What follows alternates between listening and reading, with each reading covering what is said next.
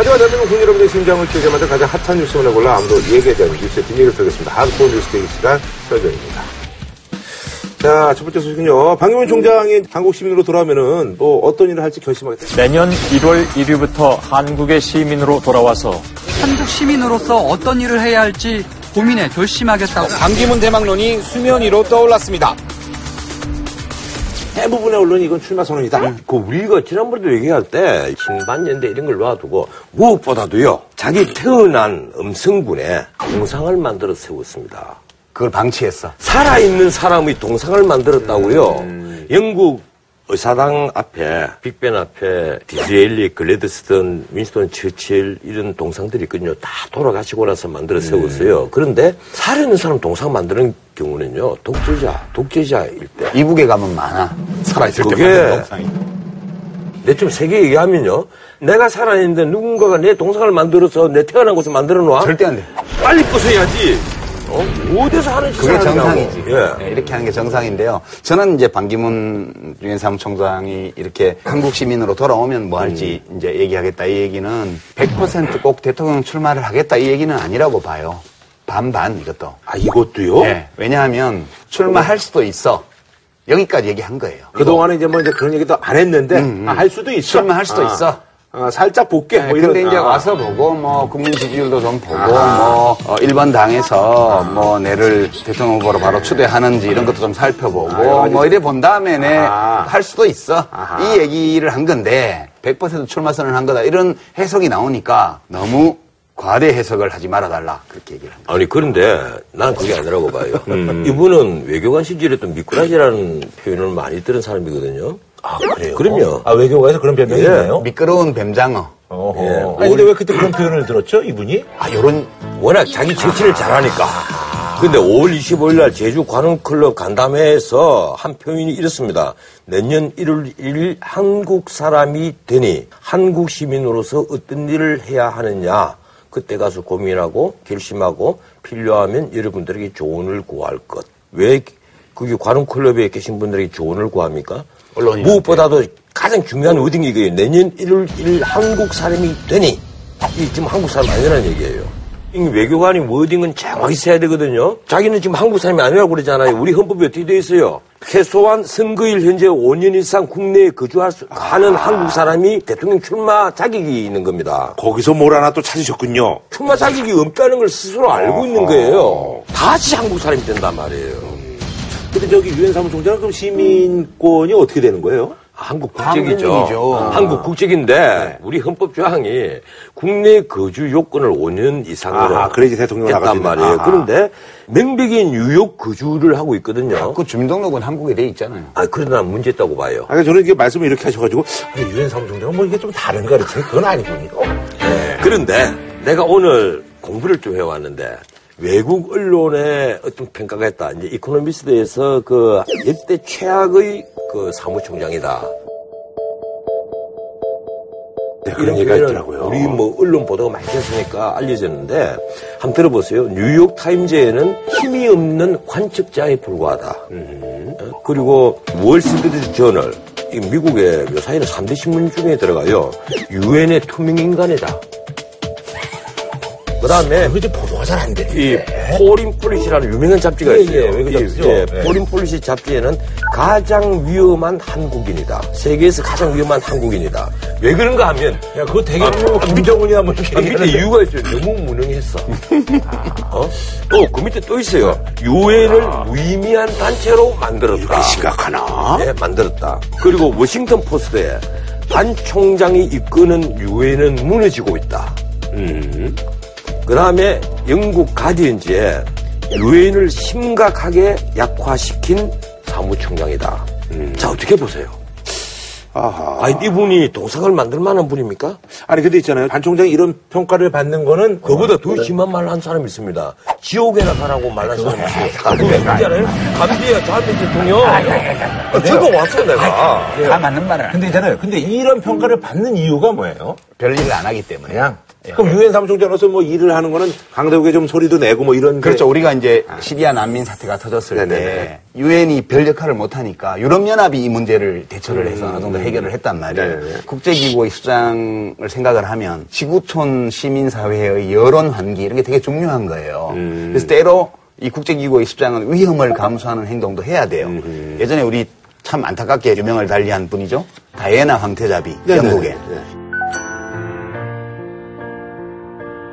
이분이 그 어디 분쟁 지역 가서 지뢰밭에 이렇게 보호대하고 얼굴에 이 보호막하고 이렇게 지뢰밭을 걸어가는 이런 사진 하나, 동영상 하나로 얼마나 많은 세계 시민들이 이 대인지뢰의 위험성에 대해서 그리고 그거로 인해서 다리 잘려나가는 어린이들에 대해서 이 경각심을 가지게 됐어요. 그러니까 유엔이라는 것은 세계 평화를 지키는 단체이기 때문에 때로는 수장이 이런 위험을 감수하는 행동을 하면서까지 국제 여론을 환기하고 자국의 이익에만 몰두하는 강대국들에게 경종을 울리고 이런 거 좀 해야 되는데 뭐가 없는 거예요 한 게. 그래서 그 단적인 증거로 예. 보통 유엔 사무총장을 하면 재임 중에 주로 노벨 평화상 후보로 많이 거론이 됩니다. 아, 예, 예. 근데 주변에서 아무도 거론을 안 해요. 이분을 노벨 평화상 후보로 거론을 안 한단 말이에요. 근데 이분이 지금 한국 대통령의 차기 후보로 거론이 되고 있으니까 오히려 외국에서 그 점을 지금 중심으로 보고 있는 거예요. 우려하고 있죠. 예, 이번에 그래서 결의안 11호 문제가 터진 것도 우리가 찾아낸 게 아니에요. 외국 언론에서 먼저 나왔단 말이에요.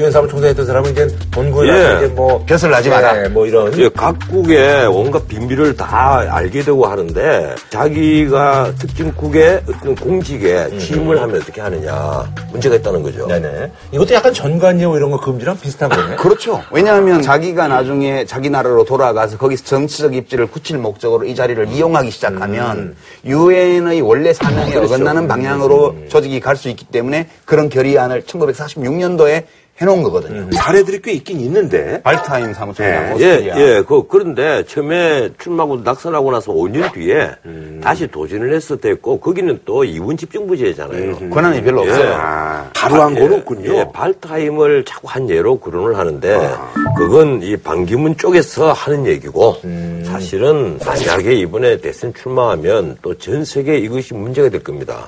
왜 나는 이 반기문 총장을 보수 후보니 이런 지를 모르겠어요. 이분이 정책 내놓은 게 뭐 있어요? 이 노무현 대통령 때 외교장관 했고 노무현 대통령이 솔직히 말해서 밀어붙여서 유엔 사무총장 시킨 사람이에요. 그 바람에 해외 순방이 늘었어요. 예. 대통령이.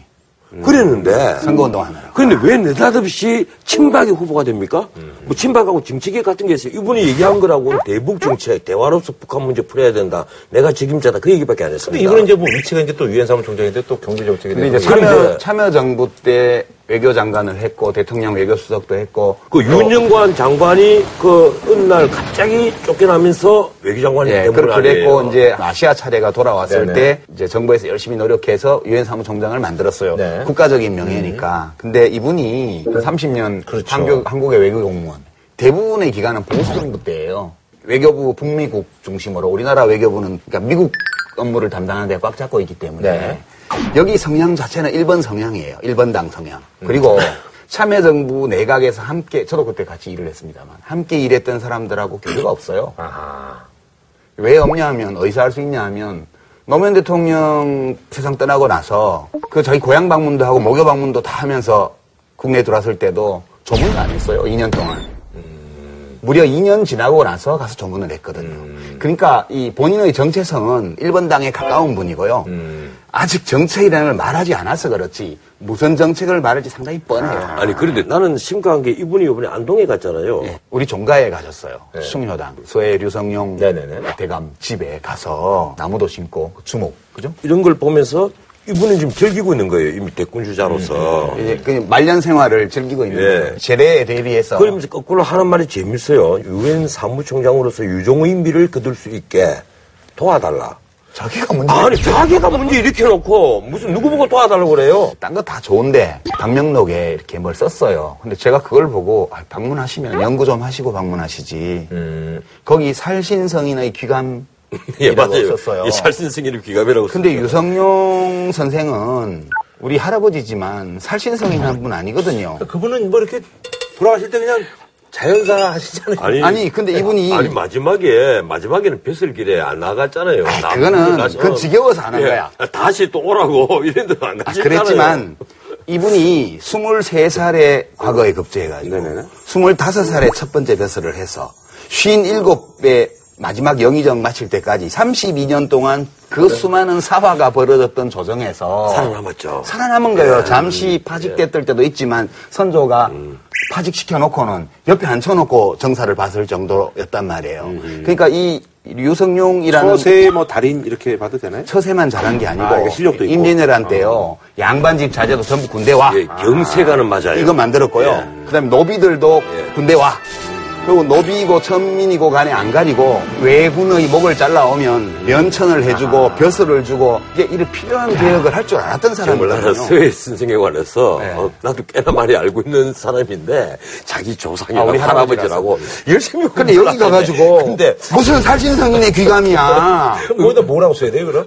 국가를 위해서 아, 위민 보국했다. 그렇지. 이렇게 해야죠. 그랬다. 위민 보국하신 분이다. 그런데 JP를 찾아가서 30분 그래. 동안 또 오전 10시쯤 돌연 서울신당동 김종필 전 총리 자택을 찾았습니다. 김 전 총리가 만나고 싶다고 했고 자신도 만나 뵙겠다고 해 잠시 찾아뵀다며 정치적 해석을 차단했습니다. 그 밀담을 나눴잖아요. 물론 JP가 꼭 만나고 싶다 그러지만 JP하고 이분하고 만나서 계속 뒤에서 나오는 얘기가 충청 대망론. 네, 충청 예? 지금 DK 아니 도- 지금 대망론. 뭐 하자는 거예요 지금. 지금 예컨대 내가 대통령 출마하면서 어디 그 경상도 출신 어른 찾아가서 경상 대망론 뭐 이런 얘기 하면 좋겠어요. 그 많은 짓거리냐고요. 아, 근데 이제 저는 궁금한 게요. 뭐 인천 대망론 얘기하려고. 인천 대망론은 제가 들어본 적이 없네요. 아니, 그러나, 그뭐 이제 뭐, 원론적인 덕담을 뭐 나누셨겠죠. 근데 이 주변 분들이 막 지금 움직이실 거 아니에요? 영남, 뭐, 충청. 그렇지. 오래 전부터 뭐 어떤 움직이는 데다가 움직이고 있나요? 아직은 네. 대여급은 안 보이고 아하. 이제 그동안 중앙정치 무대에서 별로 튼튼한 줄을 못 잡은 분들이 어. 새로 이제 하늘에서 동아줄이 내려오니까 그거 붙들어 보려고 막 까치발 들고 이거 하는 거야 지금. 아. 지금 그런데 친박 쪽에서는 네. 결국 대안이 없으면 이 판을 엎고 갈 수밖에 없지 않느냐 음. 이제 이런 분위기가 살살 돌기 시작한단 말입니다. 이 정도만 하더라도 이번에 반기문 총장의 한국 방문은 의미 있네요. 예, 엄청나게 소득을 챙긴 그렇죠. 거예요. 개인으로서는. 사전 선거 운동을 시끌하고 간 거죠. 아니, 그래서 저기요. 이게 지금 보니까 그, 어, 삼자 뭐, 예, 여론조사. 여론조사에서 그래 하지 말자니까 또 언론이 하더구만. 아, 그러니까 삼자 여론조사에서 그 사자 조사에서 왜 유시민을 왜 안 넣고 오자 조사에서 왜 재는 책을 왜 안 넣느냐고. 저는 절대 출마 안 한다고 이미 얘기했기 때문에 넣을 수가 그 없어요. 나한테는 안 물어봤잖아. 출마하실 거예요? 출마하실 거예요? 아, 모르죠, 아직까지. 근데 왜 안 넣어? 본인이 의뢰하세요. 문제는 안칠수 눈물 나게 생겼잖아. 어? 뭐라고? 본인이 의뢰하시려고요. 내가 의뢰하라고? 한 2천만 원만 하면 돈 주면 다 돼요, 이거. 그래, 이 사람도 다돈 주고 하는 건가? 아니, 이건 뭐, 언론에서 필요하니까 하는 거죠, 뭐. 그러면 요새 돈 잘 벌잖아. 20만 원 구워줘봐. 일단 투자해. 제가 남한테 돈 주는 거야 아주 하필 놈이에요. 내가 아주 그건 뭐 물론 뭐 부부는 뭐 남이라고 할 수는 없습니다만 아니 그러나 근데 오문 안에도 오세훈 전 시장도 꽤 나오던데 나오죠. 삼자 대결 네. 시키면. 왜냐하면 새누리당의 기본 기초가 있기 때문에. 네. 지금요, 거기에 뭐 엉뚱하게 새누리당에 아무 주장 한 사람 넣어봐요. 역시. 한 20%는 나와요? 그렇죠, 아. 나와요. 내- 날러도 나와.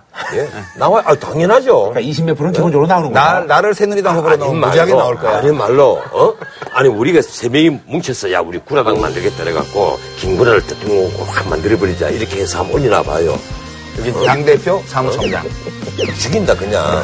아니 근데 요게 근데 어우 38%면 주가가 많이 올랐을 이것 같은데요. 안기문과 가장 비슷한 안철수. 무슨 말인가 하면 특별한 자기만의 정책을 내놓은 게 없잖아요. 음. 안철수에 대한 지지가 왕창 올라온게 아 없어요. 많이 빠졌네요 진짜. 그 문제는 이런 여론조사가 또 다른 여론을 만들어낸단 말이에요. 오, 반기문 인기 있나 보다. 예. 네 그런 예. 예. 그러니까 이런 것 때문에 지금 반, 반기문 씨가 지금 많이 업되신 거라고요. 예, 왜냐하면 내가 한 것도 아닌데 자발적으로 이렇게 지지율이 뭐 나오고 이러니까 내가 잘못 살아온 것 같지는 않다. 이런 흐뭇한 얘기. 아, 그 얘기도 나는 좀더 계획적으로 보이던데요. 근데 저는 이제 총체적으로 보면 어, 반기문 사무총장도 지금 그 역풍 가능성을 인지했다고 봐요. 아하. 그래서 뭐 과대 해석은 좀 말아달라 이런 얘기 하는 게 워낙 조심스러운 분이시죠. 너무 일찍 떴어요, 지금. 지금 생각해봐요. 지금 임기 끝날 때까지 6개월, 7개월 남았습니다. 7개월.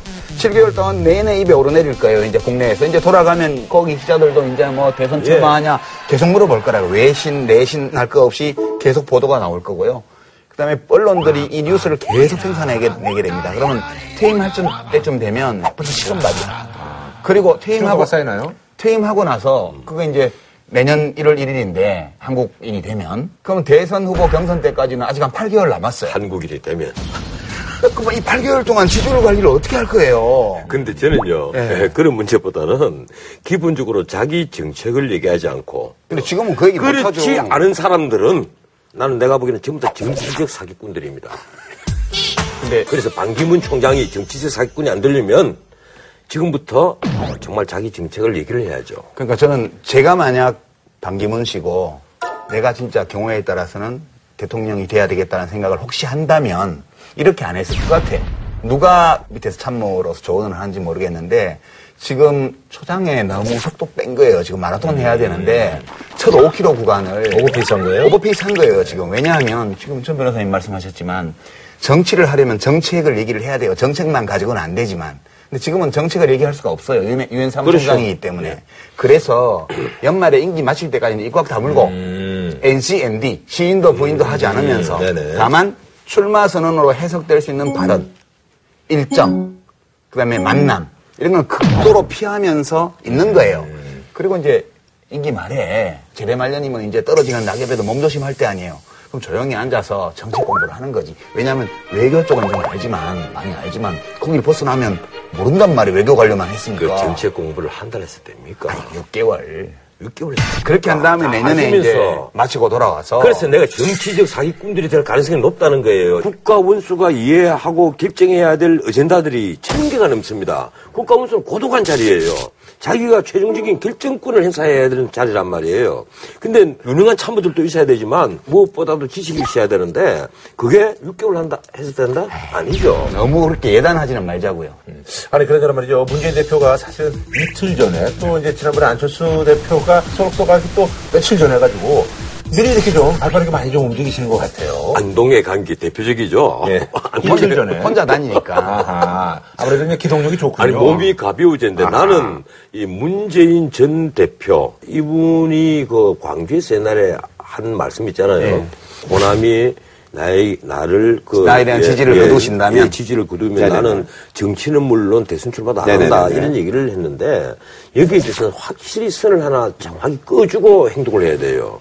자기가 그런 말을 했잖아요. 그 말을 취소를 딱 하든지. 때가 되면 이제 취소하지 않겠어요? 음. 예, 그 말을 취소하겠다고 명백히 하든지 해야지. 그렇지 않고 행보는 대꾼 행보를 한단 말이에요. 지금 제가 며칠 전에 누구 그 부친 사항이 있어서 조문 갔더니 거기 오셨더라고요. 그래서 우연히 네. 옆자리에 앉아서 네. 소주 한잔 하면서 몇 가지 여쭤봤어요. 예.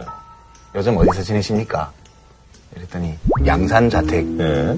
그, 그 베이스 캠프래요. 그 동화책 서가숙은 아니고 예. 이제 부인도 거기서 이제 머물면서 베이스 캠프를 지키고 본인은 그냥 수행비서 하나 본인 이렇게 둘이서 RV 그 이렇게 큰차 네. 그거 몰고 그냥 갔다 오고 갔다 오고 이렇게 생활한대요. 그 앞으로 당분간 뭐 그렇게 생활할 거라고. 예. 그런데 안동에 요거는 이제 그 반기문 그 사무총장의 어떤 그 방문을 좀 염두에 둔 행동이라고 아니 그건 아니, 그건. 아니라고. 아. 물론 그런 건 알겠지만 그게 묘하잖아요. 그래서 그러네요. 그자가 몸을 움직일 때는 무릇 이것이 세상 사람들이 어떻게 볼지 그걸 충분히 생각을 한 다음에 해야 되는데 딱 이틀 전에 마치 누구는 유승용 본가에 가고 누구는 우리 그 임정의 첫 번째 네네. 그 예, 이상용 예, 선생. 예, 이상용 선생 그 어, 고가에 가고 다이 민심을 얻기 위한 행동처럼 보인단 말이에요. 덕분에 안동유림은 몸값이 엄청 올라서 엄청 올랐죠. 박원순 시장이 요즘 뭐 이제 그 뉴스거리를 많이 좀 제공을 하고 있는데요. 서울에 이제 그 노무현 루트를 만들겠다라는 걸또 얘기를 했습니다. 그래서 근데 뭐또한 번 물어보자. 박원순 시장이 친노예요? 친노라고 말하기는 어렵죠. 그렇죠. 예.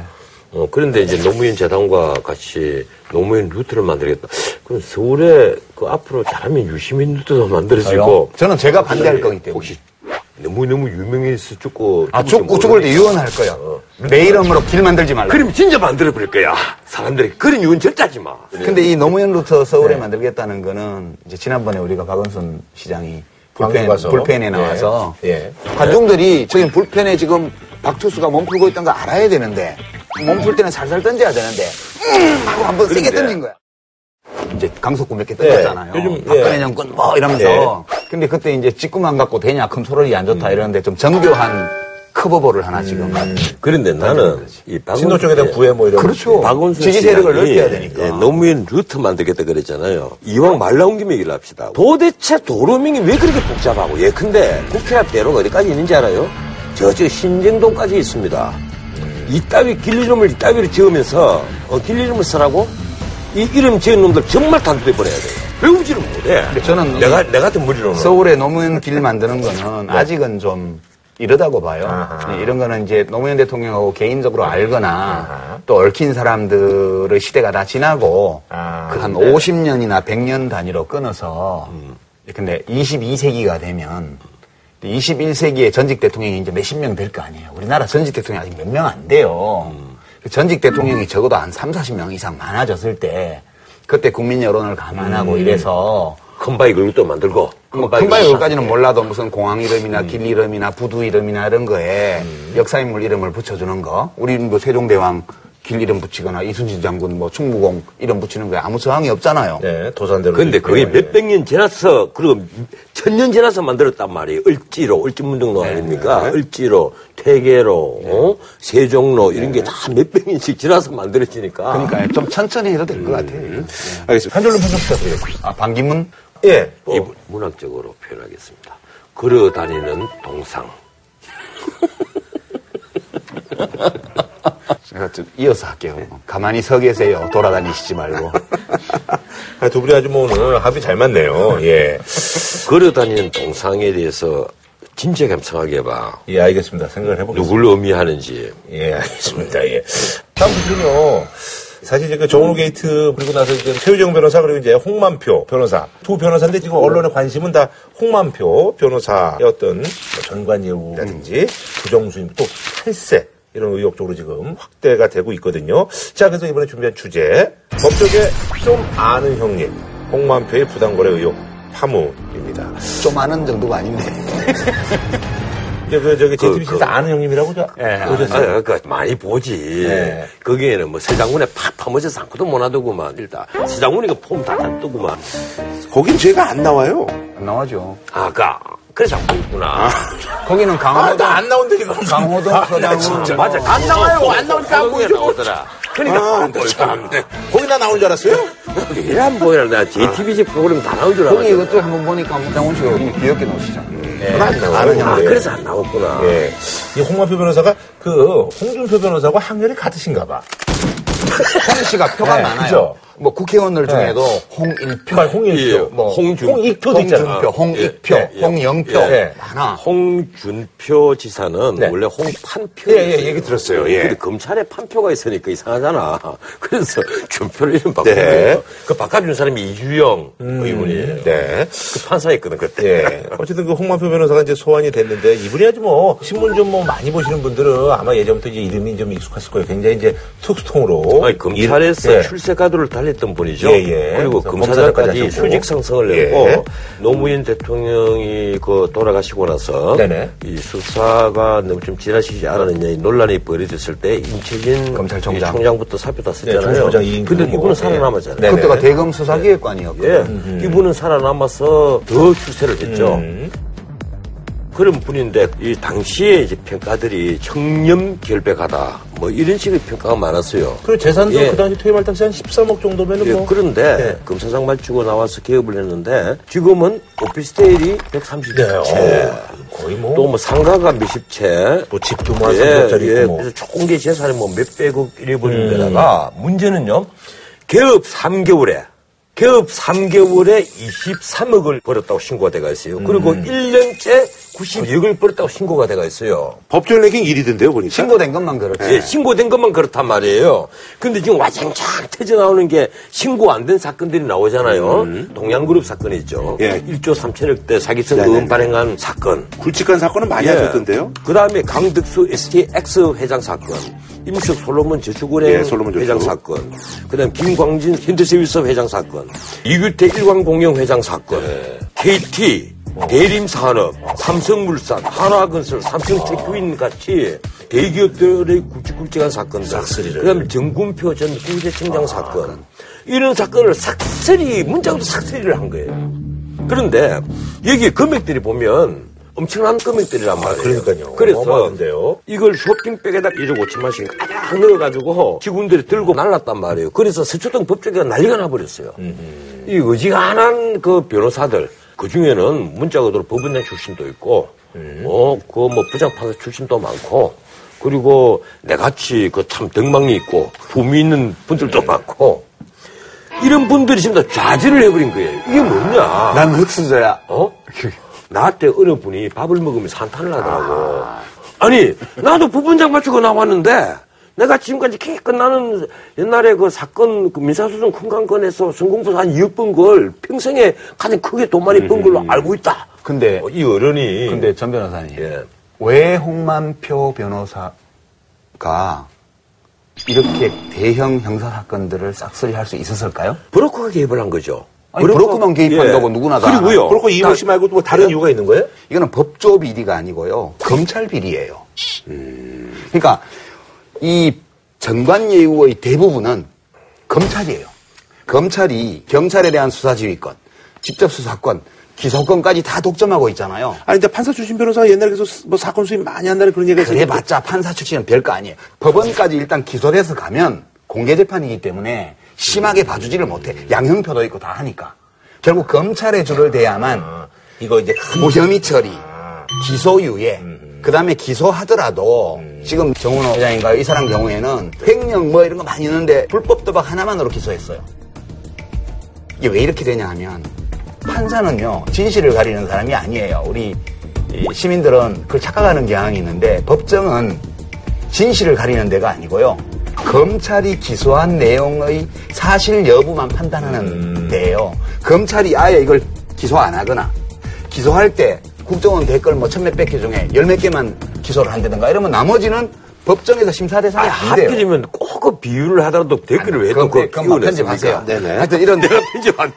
부자들의 이런 범죄에 대해서 예. 범죄가 열 가지다. 그러면 그 중에 제일 가벼운 거, 사소한 거, 아예 무혐의 처리하면 욕 먹으니까 그런 거 하나 기소해 주는 것을 만들어내는 게 홍만표 변호사의 힘이에요. 아하. 검찰에 아는 사람들 후배들을 통해서. 아하. 그러니까 결국 이것은 전관예우에 관한 문제는 전관의 문제가 아니고요. 현관의 문제예요. 이 사건을 다 파헤치면 현직 검사들이 직무유기, 직권남용으로 다 처벌받아야 돼요. 안 근데 그래요? 그래서 홍만표 변호사에 대한 구속영장에 물론 변호사법 위반 도 있는데 일부 있죠. 예, 그리고 이제 특가법이 탈세란 말이에요. 그거 갖고 하는데 사실은 이 선에서 만약에 적당히 해서 홍만표 변호사에게 추징을 어떻게 하고 뭐는 몰수를 하고 징역 어떻게 보낸다? 그럼 끝낼 수 있다? 안 해요. 예. 이번에 다시 네이처리퍼블릭 그 정운호가 또 영장 청구가 또 됐습니다. 네네네. 그건 이제 회사 돈 횡령한 거, 그걸 다 눈 감아줬단 말이에요. 처음에. 그 부분을 이제 다시 영장 청구를 한 거예요. 그러면 그것이 말씀하신 대로 우리 국민이 보기에는 이 전관 비리예요. 현관 비리예요. 현관 비리란 말이에요. 그런 시각이 당연한 거예요. 그렇지 않고 어떻게 돈을 몇십억씩 받을 수 있느냐는 거예요. 어? 의뢰인의 재력과 형사처벌을 두려워하는 정도가 이 수임료예요. 이 그렇죠. 경우가 그렇죠, 그렇죠, 그렇죠. 몇 억도 아니고 몇십억씩 받는단 아니 말이에요. 홍만표 변호사 말이 웃기는 게 탈세 혐의는 처음부터 인정을 하고 들어갔어요. 검찰청에 갈. 때부터. 왜냐하면 빤하거든. 검찰이 압수수색 할 때까지 브로커 이모 씨하고 통화하는 것까지 다 내버려두고 시간 한참 보낸 다음에 압수수색을 했습니다. 그러니까 이미 검찰 쪽에서는 뭐 너무 기소를 약하게 하면 욕먹으니까 변호사법 위반 살짝 넣고 그 다음에 탈세로 탈세 중에서는 좀 특가법 X로 그러니까 5억 이상 10억 사이 그 정도로 해서 넣는다 이렇게 이미 내가 볼 때는 묵시적 공동행동에 대한 합의가 끝났어요. 그리고 검찰에 간. 거고 아하. 그러니까 이게 지금 다 파헤치게 되면 현직 검사들이 줄줄이 쇠고랑 차야 돼요 내가 볼 때는. 이거요. 우리 검찰의 존망이 걸려가 있는 사건이에요. 이걸 쉽게 판단을 해가지고 정말 예우 정도로 네네. 처리를 하고 그냥 덮으려고 하면 국민적 저항이 부딪히고. 근데 있잖아요, 그러면. 아, 검찰의 신뢰를 앞으로 영원히 회복을 못해요. 힘이 없어요, 신뢰가. 여기서 가이드라인 이런 거 없나요? 위에서 내려오는 왜 없겠어요? 가이드는 일단은 김수남 총장이 고민하겠죠. 철저히 파헤쳐라 말씀은 이렇게 하지만은 이게 고구마라는 것이 끊임없이 줄기를 퍼져 있단 말이에요. 이게 그러면 자 홍만표만 문제가 되느냐 아니란 말이에요. 그쵸. 다른 검사장, 다른 검사장, 다른 검사 뭐 이래 돼서 몇 년 동안 전체 사건 명부 다 갖고 와봐. 어? 그 사람들 머무스리면서 재난 변론을 한게 뭐야? 어? 이런 식으로 파고 들어가게 되면 진짜 검찰청 앞에 단죄 예. 세워야 돼. 우리나라 법조계는 완전히 엎어져 버리는 거예요. 청와대의 생각은 어떤 거예요? 청와대에서 지금 이걸 제대로 파헤치고 싶겠죠. 이걸 하고 덮으라고는 안 하겠죠. 청와대에서 파헤치라 그래도 안 파헤칠 거예요, 검찰에서. 아, 안 움직여요? 왜냐하면 벌써 그- 이 뭐- 검찰 조직이라는 게요. 네. 어마어마한 권력을 독점하고 있는데 여기 밖에서 못 건드려요. 이른바 검사 동일체의 원칙이라는 게 밖에서- 형식상 폐지됐다고 아니, 그러지만 아니, 밖에서 건드릴 수 있어요. 대통령이 독한 마음 먹으면요. 우리나라에서 못 건드릴 거 하나도 없어요. 독한 마음 못 먹게 다 한다니까요. 그러니까 보십시오. 지금 이 검찰이 하는 행태를 보면 유명한 법언인데요. 법언 큰 고기만 빠져나가는 촘촘한 그물이다. 그런 말이 있어요. 아, 그거 까마득한 옛날에, 옛날에 들어본 얘기, 법대에서 공부, 법학 공부하실 때 들은 얘기죠. 그러니까 이 우리나라에 법이 있는데 각종 형법이 있는데 큰 고기는 다 빠져나가고 잔챙이는 다 걸리는 거예요. 이 큰 고기가 어떻게 빠져나가요? 홍만표 변호사가 검찰 출두하면서 뭐 아예 탈세는 인정을 해버리고 기자들 앞에서 탈세 뭐 주말에 일하다 보니 뭐 불찰이 있었다. 주말에 일한 거고 탈세하고 무슨 상관이 있어요? 주말에 일한 거는 청탁 전화하려고 일한 거지. 그리고 영향력 행사한 바 없다고 그러는데 영향력 행사 못하는 사람한테 왜 형사 처벌을 받을 위기에 놓인 부자들이 50억씩 100억씩 돈을 왜 줘요? 그러면 사기죄지. 아니에요? 내가 오늘 할 멘트를 어디 훔쳐봤나? 전화변론을 한 거를 수사를 한다는데 검찰 발표는 뻔해요. 통화 내역을 조사해 봤더니 그 사건 담당한 현직 검사들과는 통화한 바가 없다 이렇게 나올 거예요. 왜냐하면 직접 통화할 리가 없거든. 근데 김구라가 수사검사예요. 그럼 전원책 변호사님이 검찰 출신이에요. 내 홍만표예요. 그러면 이 직접 통화를 하면 반드시 증거가 남기 때문에 여기다 찔러서 쓰리 쿠션으로 여기서 얘기하는 거예요. 그러니까 아무리 털어내도 그 얘기 좀 해봐봐. 안 나와요. 아. 그렇게도 하고 직접 하기도 하고 직접 절대 안 했어요. 지금요. 이 우리나라 큰 로펌들 있잖아요. 네네네. 거기에 보면 전직 장관, 전직 뭐 진짜 전전 이 사람 전관들 변호사도 아닌데 고문으로 들어가 있습니다. 왜 들어가 있겠어요? 연봉 1억씩 2억씩 받고 왜 들어가? 1, 2억은 적은 거예요. 적은 거예요? 기본이 3억이에요. 그냥 왜 나보고는 해달라 안 그러지? 장관으로서 하등의 영향을 못 미칠 것 같으니까. 아, 저도 아는 사람 많아요. 그러니까 작가 소리 하지 말란 말이야. 그냥 나 전 장관이라고 계속 외치고 다니라고. 오늘 신문에만 하더라도 또 한 두 분 이름이 나왔더구만. 어디 무슨 고문으로 갔다고. 그거 보고 내가 한참 생각을 했어요. 한둘이 아니에요. 이미 가 있는 사람들도 그 왜냐. 특징인만 얘기를 하면 미리 가 있는 사람은 그렇지. 특혜를 입는 거잖아. 엄청 많이 가 있다. 그것만. 아니, 근데 이 홍만표라. 외교부 장관 지낸 이런 사람들이 왜 로펌에 왜 고문으로 왜 가 있어요? 변호사도 아닌 사람이. 아, 이 홍만표 변호사가 진짜 정말 예전에 이제 잘 나갔다. 그래서 승승장구 하시던 그런 분인데 이분이 뭐 출신이 이제 강원도 쪽이시죠? 강원 남부. 예. 이분이 뭐 이제 특수통에서 그래서 예전에 뭐 노태우 대통령부터 해서 뭐 가장 뭐 최근에 이제 유명해진 게 이제 노무현 전 대통령입니다만 뭐 아주 굵직한 사건들을 많이 했던 이분의 어떤 그 평이라든지 이런 것들은 그 당시 검사로서는 아주 덕망을 많이 원래요 누구나 칼자루를 잡고 있을 때는 주변에서 아무도 욕 안 하면 칭송만 합니다. 칼자루 잡고 있을 때는요. 근데 이 홍만표 변호사가 정기 인사 때 그만둔 사람이 아니고요. 중간에 인사철도 아닌데 네네네. 갑자기 검경 수사권 조정에 관한 정부 내의 논의에 저항한다는 명분으로 갑자기 사표를 탁 던지고 개업을 했어요. 그 당시 검경 수사권 네네네. 조정이 되지도 않았어요. 뭐 그게 뭐 될 그런 상황도 아니었고 결국 되지도 않았고 그런데 검찰 조직의 뭐 권위를 지키기 위해서 살신 성인했구나. 이런 명분을 가지고 나가가지고 석 달 동안에 싹쓸이를 한 거거든요. 그것도 나쁘게 해석하면 정기 인사 때는 정관들이 많이 나가니까 독식을 못해. 그러니까 정기 인사 아닐 때 나가야 되니까 그냥 기획 사표를 냈다는 거지. 그런 얘기가 지금 나올 정도로 머리가 좋은 사람이에요. 그 기획 사표를 라는 게 요사이 그 정설로 굳어지고 있는데 그만큼 독식을 한 거예요. 이 그때는 경쟁자가 없으니까. 그렇죠, 그렇죠. 그러니까 검사장급들이 나오면 보통 한 2년 정도 좀 싹쓸이를 한대요. 왜냐하면 자기가 현직에 있을 때 같은 동료들이 싹쓸이는 많으니까. 아니고요. 네, 그렇죠, 그렇죠. 일부 시장 점유율을 제가 정확히 표현을 하면요.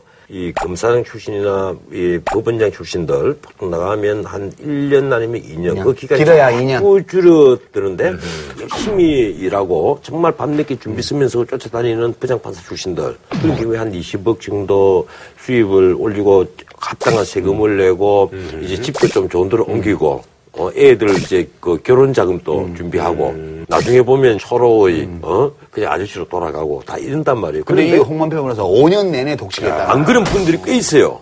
보면 이른바 전화 변로를 한다고 소문나 있는 분들 보면 수완이 참이 좋으신 분이네요. 얼굴 피부가 틀려요. 그러니까 검찰에서요 네. 홍만표 변호사들을 제, 를 제대로 수사할 수가 없어요.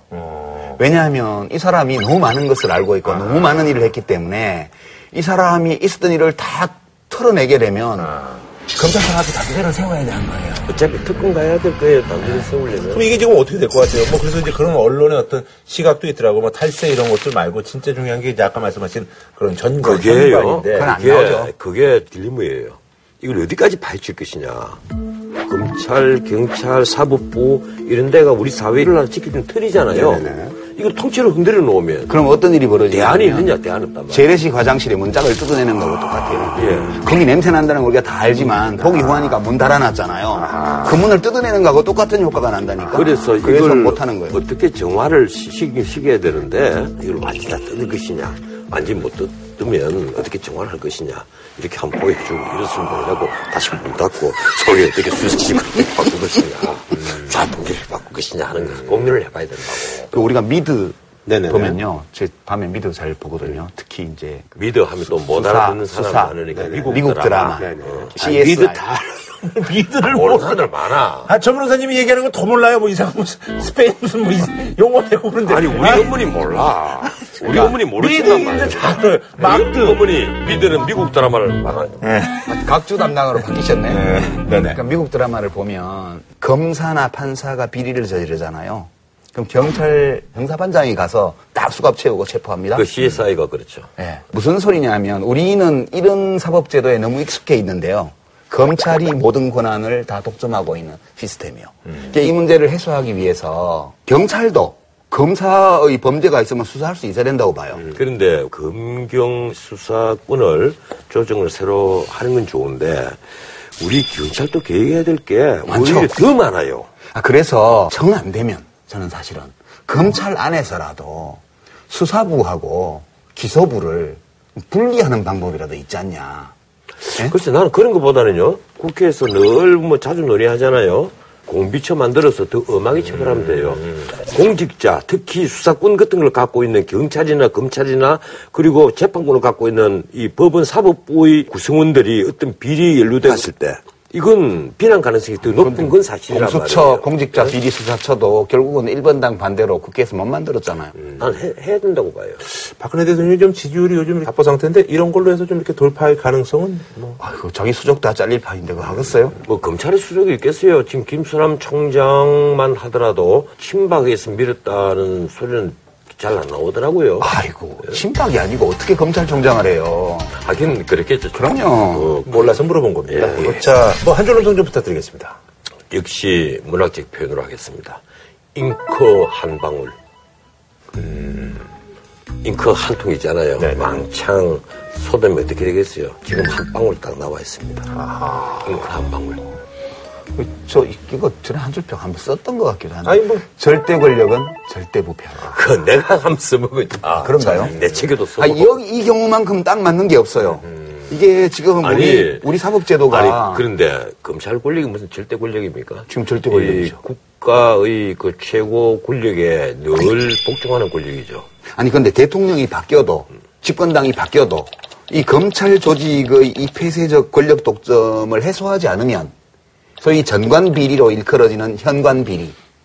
그래서 그러니까 법의 정의가 무너지고 법이라는 게 큰 고기는 다 빠져나가는 촘촘한 그물이 되는 이런 사태는 못 막을 거다. 그러니까 지금 이 문제가 쉬운 문제가 아닌 것이요.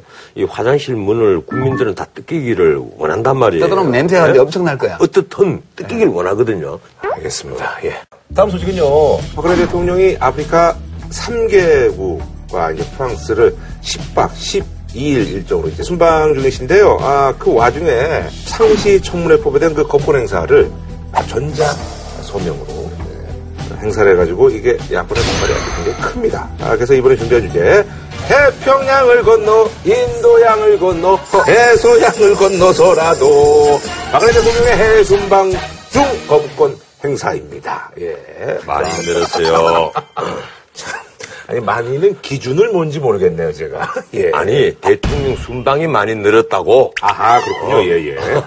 노태우 대통령 때 총계 10회, 아하. 그리고 김영삼 대통령 때 14회, DJ 때 23회, 노무현 대통령 때 더 늡니다. 27회. 어. 많이 늘었죠. MB 시절에 해외에 너무 자주 다니셨어요. 그런 49회, 거. 음. 연평균 9.8회. 그러니까 1년에 10분 외국에 나가시는 한 달. 박근혜 대통령 어떻게 되나요, 지금까지? 3년 차인데 네네. 23회, 34개국. 어허. 그 아무래도 이제 박근혜 대통령이 이제 그나마 좀 인정받는 부분이 또 외교 뭐 이런 쪽이니까 아마 그래서 또 뭐 나가시는 게 아닌가 하는 뭐. 그게 국제사회에서 대한민국의 위상이 네네네. 상승 을 해왔기 때문에 좀 자연스러운 현상이 많이 늘 수밖에 없죠. 아니, 근데 저기 아프리카는 굉장히 그 오랜만에 대통령께서 이제 순방하시는 것 같아요. 아프리카 가신 대통령 전두환, 예. 노무현, 이명박, 이번에 박근혜. 아, 예를 그 저기 저희 그 학창 시절에 이제 전두환 전 대통령이 이제 아프리카 이제 뭐 방문해가지고 뭐 우표도 이제 그리고 또 아프리카 기억이- 대통령이 오기도 했죠. 되고 했던 그런 네, 기억이 있습니다. 가봉의 봉고 네네. 대통령입니다. 그분은 뭐 우리나라 대통령이 다섯 번 바뀌어도 계속 가봉의 본고 대통령 아주 오래 하는군요. 차 이름도 봉고로 붙이고 차도 한대 음. 그리고 있죠. 영도에 따라 선택하세요. 아니 이번에 그 간 나라 중에 우간다도 대통령이 32년째 집권. 아하. 예. 그 이디아민 옛날에 그 영화도 있었거든요. 그래서 이제 그 이디아민을 쓰러뜨린 사람이 이 사람인데 이 사람이 아직까지 해먹고 있는 거예요. 네. 아유 오래 하네. 그런데 이 우간다에 이번에 갔잖아요. 네. 우간다에 간 이유는 우간다가 북한과 가장 친한 나라거든요. 아, 압박으로 가는 예, 건가요, 그럼? 네. 예, 그 무세인이 대통령이 김일성이 때 이미 북한을 세 번이나 갔다 아하. 왔어요. 그게 왜 그런가 하면 그 이디아민 있잖아요. 네네. 이디아민의 독재 시- 시절에 반정권 운동을 할 때 그 반군이었거든요. 그때 북한이 지원을 해줬단 말이에요. 이러니까 갔는데 북한도 왕년에는 어지럽히 꽤 넓어서 그때만 하더라도 우리나라가 북한과 얼마나 더 많은 수교를 하느냐가 꼭 아, 경쟁을. 붙였단 예, 말이에요. 맞아요. 이러니까 뭐. 아프리카에 서로 서로 연줄 있으면 해서 근데 아프리카는 북한 쪽에 많이 붙었어요. 실제. 아니 그러더라 근데 이번에 그 아프리카 순방은 뭐 일단은 어떤 의미가 있을까요? 그 이제 일상적인 대통령의 정상 외교 아 그 정도. 그거로 봐야죠. 저는 그런데 조금 다르게 보는 게 청와대에서는 이제 그런 얘기를 해요. 이 박근혜 대통령이 이번에 환송식 때 뭐 아프리카는 마지막 블루오션이라고 얘기를 했어요. 사실은 이제 그 오래전에 계획을 해서 우간다라든가 케냐라든가 아프리카에서 발언권이 좀 센 나라들에게 북한과 관계를 단절하고 압박하는 그런 계기를 만들어야 되겠다. 아마 이런 느낌을 좀 받긴 받았어요. 저는. 근데 사실 그 보편적인 우리나라 이제 언론사들이 이제 이번에 그, 그 아프리카 이제 순방하고 이제 프랑스 예, 방문 이런 것들을 앞두고 이제 일본에서 열리는 이제 G7 거기에 이제 뭐 참석을 해야 되는 거 아니냐 뭐 이런 글쎄. 얘기들을 뭐 하고 있는 예, 그게 그와 좀 관련이 있나요? 예, 그게 불을 찌른 것이 일본 관방장관이에요. 관방장관이 그 일본 정부가 한국 정부에게 한국 박근혜 대통령에게 업적으로 참석을 해달라고 얘기를 했는데 청와대가 거절을 했다. 음흠. 그런데 우리 청와대에서는 무슨 소리냐? 그런 적 없다. 공식적으로 어, 제의를 받은 적이 없다 이렇게 얘기를 했거든요. 그러니까 업적이란 말이에요. 보고만 예. 보고만 오는 거예요. 그리고 우선 발언권이 없어요. 근데 과거에 그러면 G7에 업체부가 있었느냐? 실제 러시아가 업체부였어요. 근데 러시아가 우리는 업체부는 안 간다 이러니까 뭐 끼면 그걸 끼지. G8로 아하. 격상을 시켜버린단 말이에요. 그때 G8로 부르다가 다시 이제 러시아 우크라이나 사태 요번에 그거 하면서 떨어져 나가고 이 G7이 됐거든요. 네네. 그런데 사실 이게 업체부로 가서 꾸우면 보리태로 되죠. 그러니까 저는 그거 안간 게 낫다고 봐요. 아, 그래요? 더더군다나 어. 일본서 열리고 일본에서 뭐 이세 신궁에 그 왕실 신궁에 저 6개국 정상들 다 거기서 만나고 접견하고 이런 거 한 데다가 히로시마 원폭 투하 예. 관련해서 오바마 대통령 방문 일정이 있었고 거기서 자기들이 피해자 코스프레만 엄청나게 하고 네네네. 그렇게 하는 마당에 우리 대통령이 엽접으로 거기 가서 음. 무슨 구색가 조절들이 있어요. 저는 뭐 공식 초청이 있었다 하더라도 다른 핑계 대고 뭐 순방 일정이 있으니까 안그 간다. 변호사님도 그 마찬가지 생각이세요? 거기 안 가는 건 아주 잘한 예, 저도 결정이라고 그렇게 보는데. 근데 이제 많은 언론사들이 이제 거기 저 현안이 아무래도 이제 그 국회 관련 그런 것도 우리가 저 당사자한테 가야 되는 거 아니냐 뭐 이렇게들 얘기를 많이 하더라고요. 이 어차피 그 프랑스와는 그 국빈 방문 일정이 잡혀가 있잖아요. 네네네. 그리고 프랑스를 비롯해서 서구에서는 앞으로 대북 제재를 좀 더 세게 그 확대를 하겠다. 이것은 이미 다 물밑으로 다 이 얘기가 다 된 거죠. 현안이 없어요. 예. 그 북핵 문제와 관련해서 G7 정상회담 내에서 이견이 있다든가 갈등이 있다든가 이러면 가서 좀 우리 입장을 얘기를 하고 뭐 그럴 필요 있을지 모르지만 지금까지 유엔 결의의 연장선에서 논의되어 오던 것들 그냥 가는 건데 그냥 흐름이 바뀌는 건 없다. 뭐 굳이 그거 가야 될 이유는 예, 없었어요. 예. 아, 그나저나 그 G7 얘기가 나왔으니까 얘기인데 그 오바마 대통령이 이제 평화의 공원이라는 데를 또 예, 평화의 공원 전시관에 가셨더라고요. 갔더라고요? 예, 갔는데 우리 사람들도 한 2만 명 이상 죽은 걸로 돼 있는데 엄청나네요. 그런데도 우리 위령비에는 안 갔어요. 아하. 여러 가지 또 뭐 고려 가 있었겠죠. 거기 이제 뭐 한국인 어떤 위령비라든지 이런 데 가지 않으면. 연설에서 그냥 그 한국인 피해자 숫자를 사우든스 예, 해서 예, 그게 사우든스 이제 수천. 명이냐 아니면은 뭐 수천 명 이상의 많은 숫자를 얘기하는 거냐 이제 복수형으로 천이라고 썼기 때문에 제가 그 영어 잘하는 사람들이 물어보니까 9만 9천 명까지는 그렇게 부를 수 있답니다. 9만 9천 명까지. 예, 그런데 일반적으로 한 몇만 명씩 넣어도 사우스도 고려. 그래서 이제 그 일부 언론에서 그, 그 해석을 수천 명이라고 한 게 그러니까요. 그래서 그렇게 네. 된 거군요. 아하. 문제는 이제 그게 중요한 거라기보다는 오바마 대통령으로서는 네네. 이제 핵 없는 지구라는 이 명분은 명분대로 미국이 주도적인 국가로서 해 나가야 되고.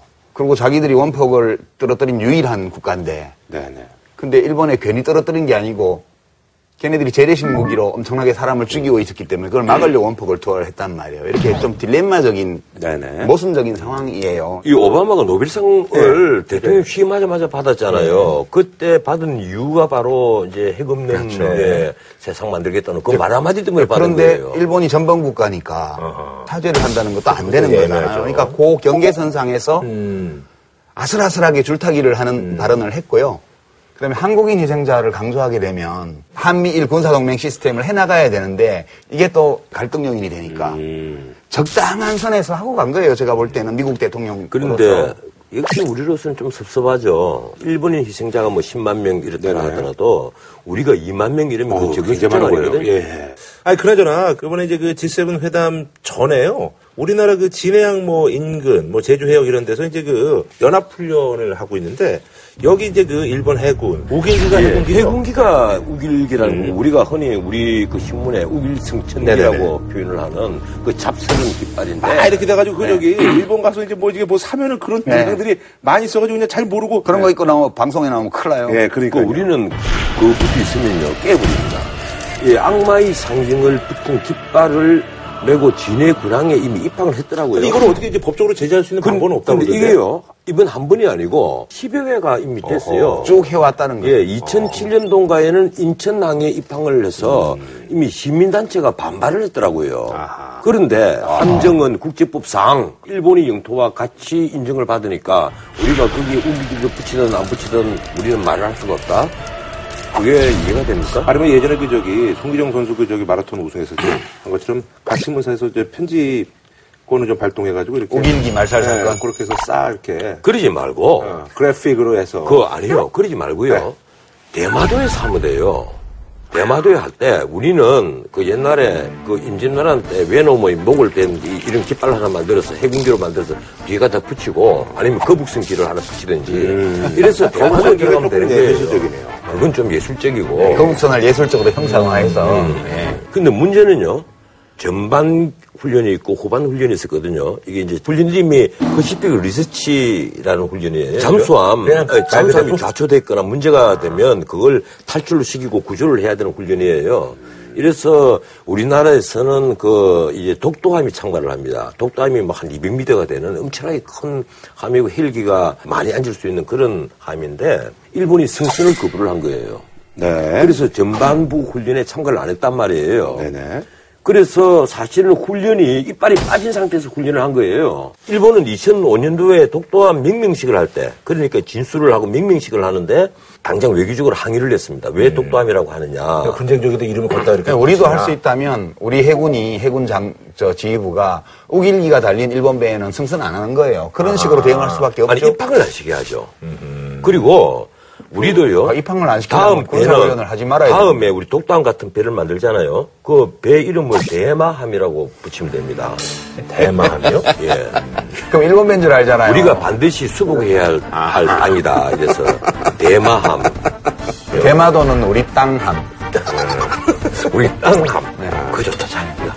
어쨌든 그 일본이 아, 자, 어, 제가 이렇게 고개 숙이는 사이에 뭐 이것저것 많이들 하시더라고요. 예. 예.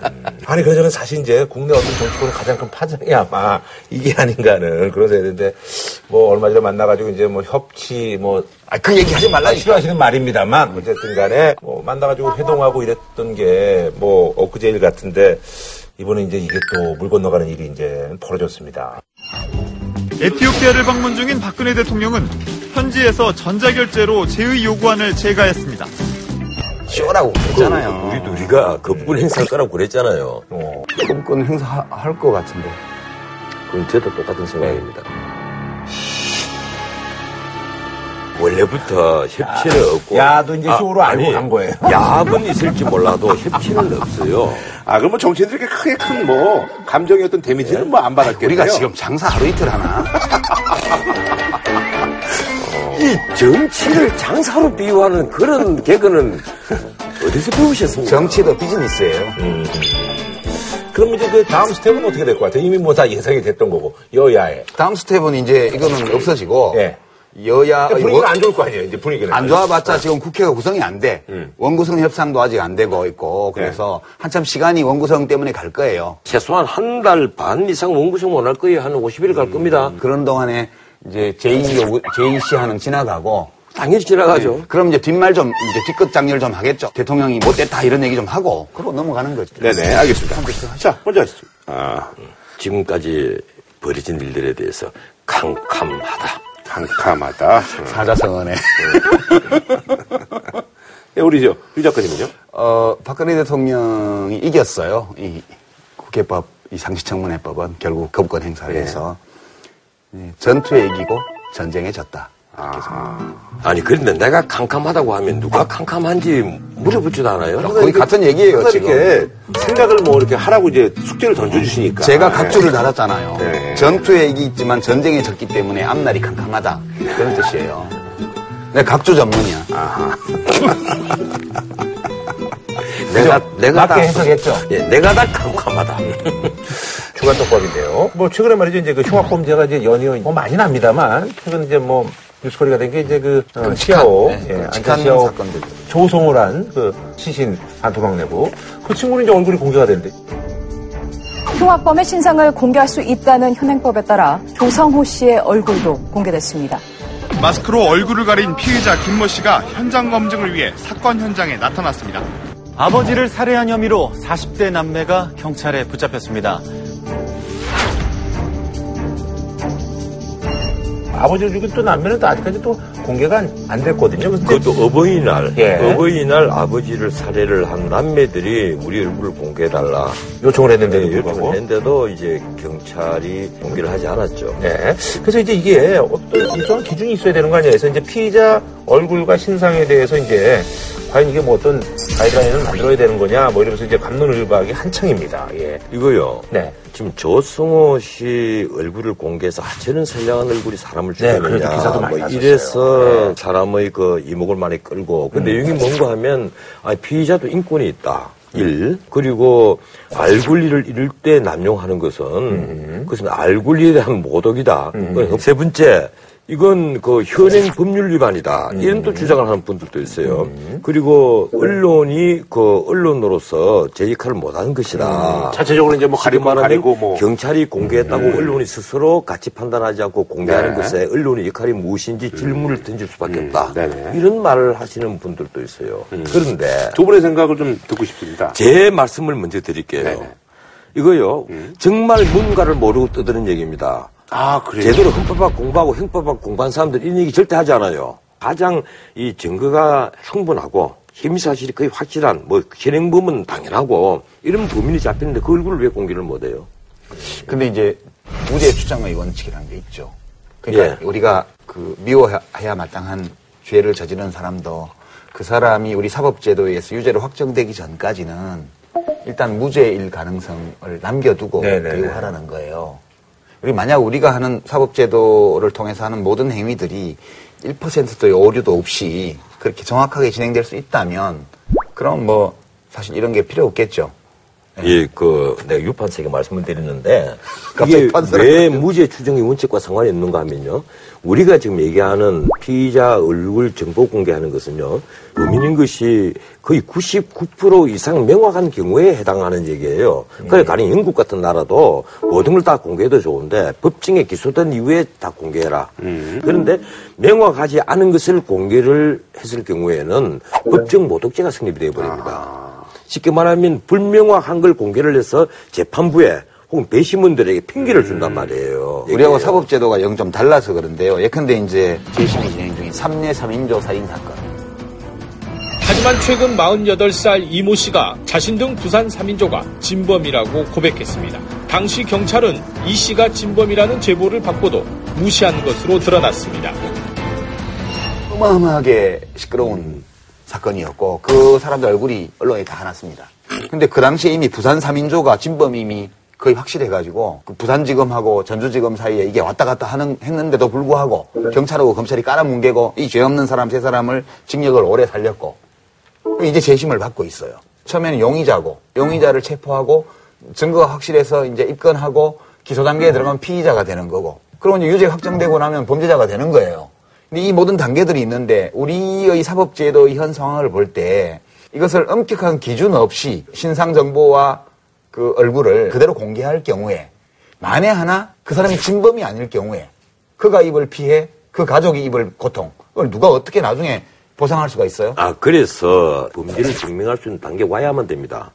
그렇지 않고 막연하게 혐의자를 무조건 얼굴 공개하고 하는 거는 정말 이 범인을 잡기 위해서 공개 수사할 때나 아니 혐의자를- 3회 3인조도 예. 자백 다 받아가지고 근데 공개를 한 거예요. 이 그런 것은 수사 자체가 아주 잘못된 것이고 실질적으로 조두순뿐 아니라 원영희 사건 네. 예? 이 친부 계모 있잖아요. 네네. 이런 경우도 심지어 살인죄로 적용했잖아요. 그런데도 공개도 하지 않고 개인 정보조차도 공개를 안 한단 말이에요. 일반 시민들은 잘 몰라요. 근데 변호사님 그 사람들 얼굴 보고 싶으세요? 아니 보고 싶은 것이 아니라 이 중요 사건의 어떤 그런 것이 다 공개가 다 되지 않습니까 외국처럼 그러면 우리 사법 절차가 굉장히 투명해집니다. 아니 근데 얼굴을 공개하는 거하고 오히려 사법 절차의 아니죠. 투명성은 저는 관계가 아니죠. 없다고 봐요. 이 범인을요 외국처럼 얼굴과 그 이름만 그리고 고용 관계 이름까지 다 공개를 하면 그 사건을 언론들이 추적하잖아요. 네. 체포 기밀이라든가 체포 시간이라든가 체포 음. 방법이라든가 이런 것이 다 공개가 다 되거든요. 그러면 자연히 과연 이제 변호사의 조력을 받을 권리가 보장이 되었는지 묵비권이 있다는 것을 제대로 통과가 되었는지 이런 것도 다 체크가 다 돼요. 아니 그- 근데 그게 얼굴을 공개하면 체크가 되고 아니 얼굴을 정보를요 체크가 안 되나요? 모든 정보를 처음부터 다 숨기기 시작하면 나는 검찰이라든가 경찰이라든가 이런 이 준사법 기관들에게 과거에 왜 촉탁 수사, 청탁 수사 부패가 왜 자주 빈번히 일어났는가 하면 그 수사 과정이 공개가 안 되기 때문에 그렇다고 봐요. 아니 근데 우선 얼굴 공개에 대해서는 이게 왜 이게 문제가 될까를 생각해 보면 예. 사람을 죽이고 자기 아버지를 죽이고 사람을 토막내고 이렇게 했잖아요. 이 인간으로서 누구나 나하고는 관계없는 사건이지만 분노를 느낄 만한 죄악이에요, 그게. 그러니까 그 행위에 대해서 화가 나요. 근데 텔레비 뉴스에 얼굴에 마스크 쓰고 모자 푹 눌러 쓰고 나오니까 저 인간이 뭐 보호해줄 만한 가치가 있다고 저 인간을 보호해줘. 이렇게 해서 화가 난단 말이에요. 그러니까 저 새끼 얼굴 좀 보자. 근데 저 새끼가 왜 이래? 아, 죄송합니다. 아, 그냥 정말. 저 자식 얼굴 좀 보자. 이런단 말이에요. 저 인간 뭐 장한 일 했다가 얼굴을 가려줘. 저 당장 벗겨내려. 나짝 한번 보자. 이거 아니에요. 저도 공감이 100% 돼요. 복수심이에요. 근데요. 복수심이고 우리가 지금 이 신상 공개를 안 하는 게 아니고 성범죄에 대해서는 하잖아요. 성범죄에서는 수시로 집에 글쎄 여- 여성가족부에서 편지가 와요. 열어보면 귀하의 동네 몇 번지에 이 남자 살고 있습니다. 뭐 죄명은 뭐고 뭐 전자발찌 차고 있고 이래 그 얼굴 뭐 칼라로 이렇게 인쇄해서 왔는데 뭐 길 가다 봐도 모를 얼굴이에요. 이거를 왜 보낼까? 이 법에 따라 보내는 건데 이 사람이 주변에 있으니 네네네. 조심해라고. 음. 근데 그 사진 보고 그 사람이 지나가면 알아볼까 하면 못 알아봐요. 근데 아는 사람은 알아보겠지. 그렇죠. 그 사람을 아는 사람은 다 알아볼 거예요. 그러면 어떤 집의 아버지가 남자가 그 범죄를 저질러서 전자발찌 차고 이제 그 집에 이제 석방돼서 살고 있는데 그 아들이 그 옆에 있는 중학교를 다녀. 그 딸이 고등학교를 다녀요. 그럼 그 애들은 무슨 죄예요? 연좌제가 금지된 나라 아니에요, 우리나라가. 그러면 그 아버지가 징역 살고 전자발찌 차고 감시받으면 살아야 돼. 그러나 그 아들, 딸들은 무슨 죄가 있어서 우리가 가장 고민하고 있는 부분이 바로 그런 부분이에요. 범인의 얼굴이 그 공개가 되고 개인정보가 공개되지 않습니까? 네. 그러면 가장 고통받는 사람이 그 범인의 가족들, 그리고 주변 지인들이에요.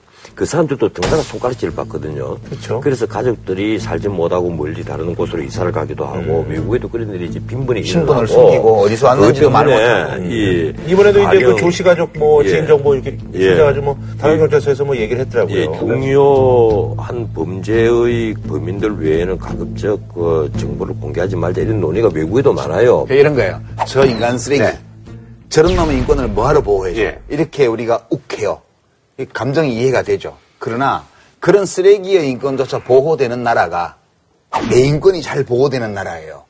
저거는 쓰레기니까 인권을 보호해줄 필요가 없어. 라고 말하는 순간 그 경계선이 점점 점점 점점 넓어져 가지고 나중에는 선량한 사람들조차도 모든 인권을 박탈당할까봐 두려워하게 돼요. 그렇다고 해서 단두대에서 목을 자른 시대가 오겠습니까? 그렇지는 않단 말이에요. 이제는 형사사고 절차도 굉장히 민주화가 됐고 피의자 인권도 보호하는 게 굉장히 질차적으로 다 이 완성이 다 돼가 있어요. 그런데 우리나라에서 유독 그 전 세계에서 보기 드문 현상이 보인단 말이에요. 이제 범인이 자백도 하고 증거도 안 하고 그런데 그 얼굴에다가 마스크를 씌우고 모자를 눌러 씌우고 한단 말이에요.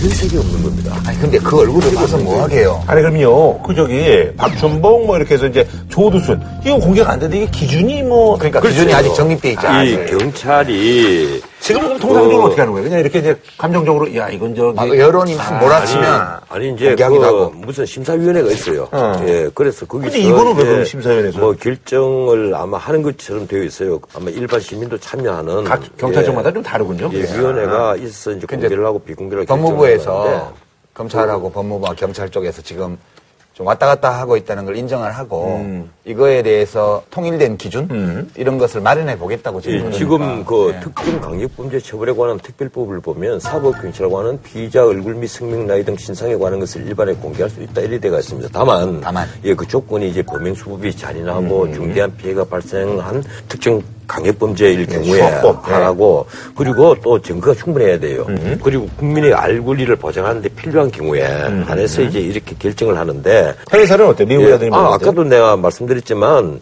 미국의 경우에는요 피의사실 고표제 자체가 없으니까 음, 그냥 무조건 소송을 당해요 거기는 지역 방송이 엄청나게 많잖아요. 경찰관에 체포당하잖아요. 그때부터 사진이 찍히기 위해서 모든 것이 공개가 된다고 보면 돼요. 체포 방법까지.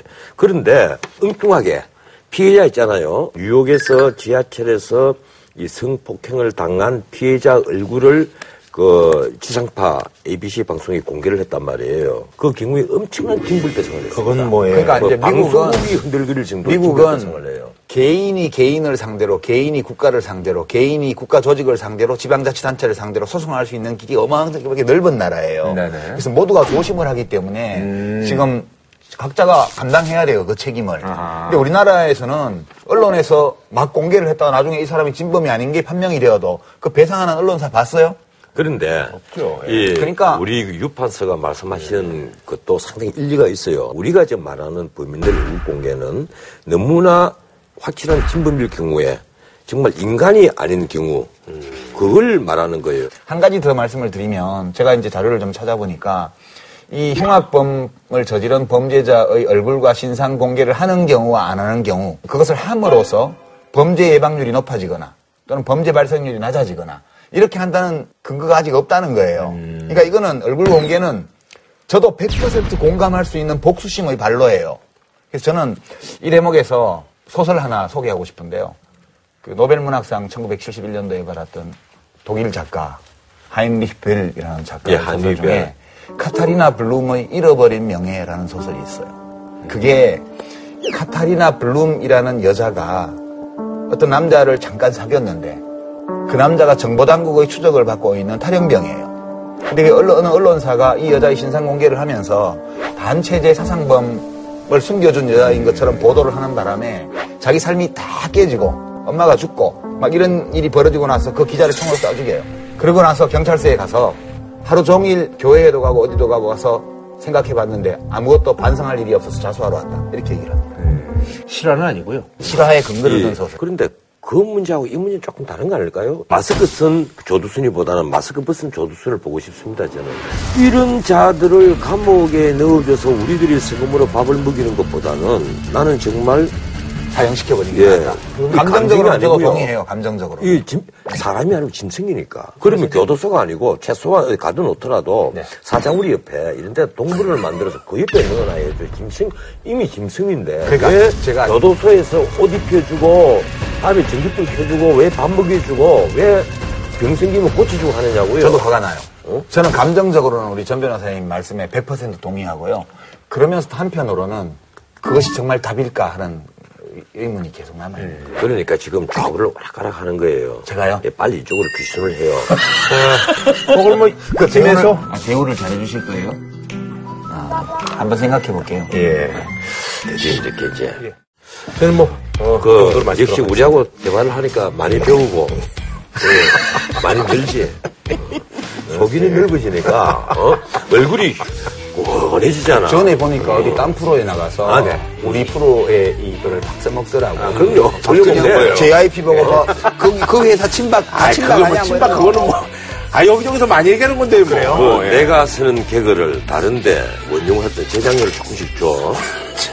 나는 카키 레프트니까 마음껏 쓰세요. 공짜로. 예. 아, 저희는 다음 주에 찾아뵙도록 하겠습니다.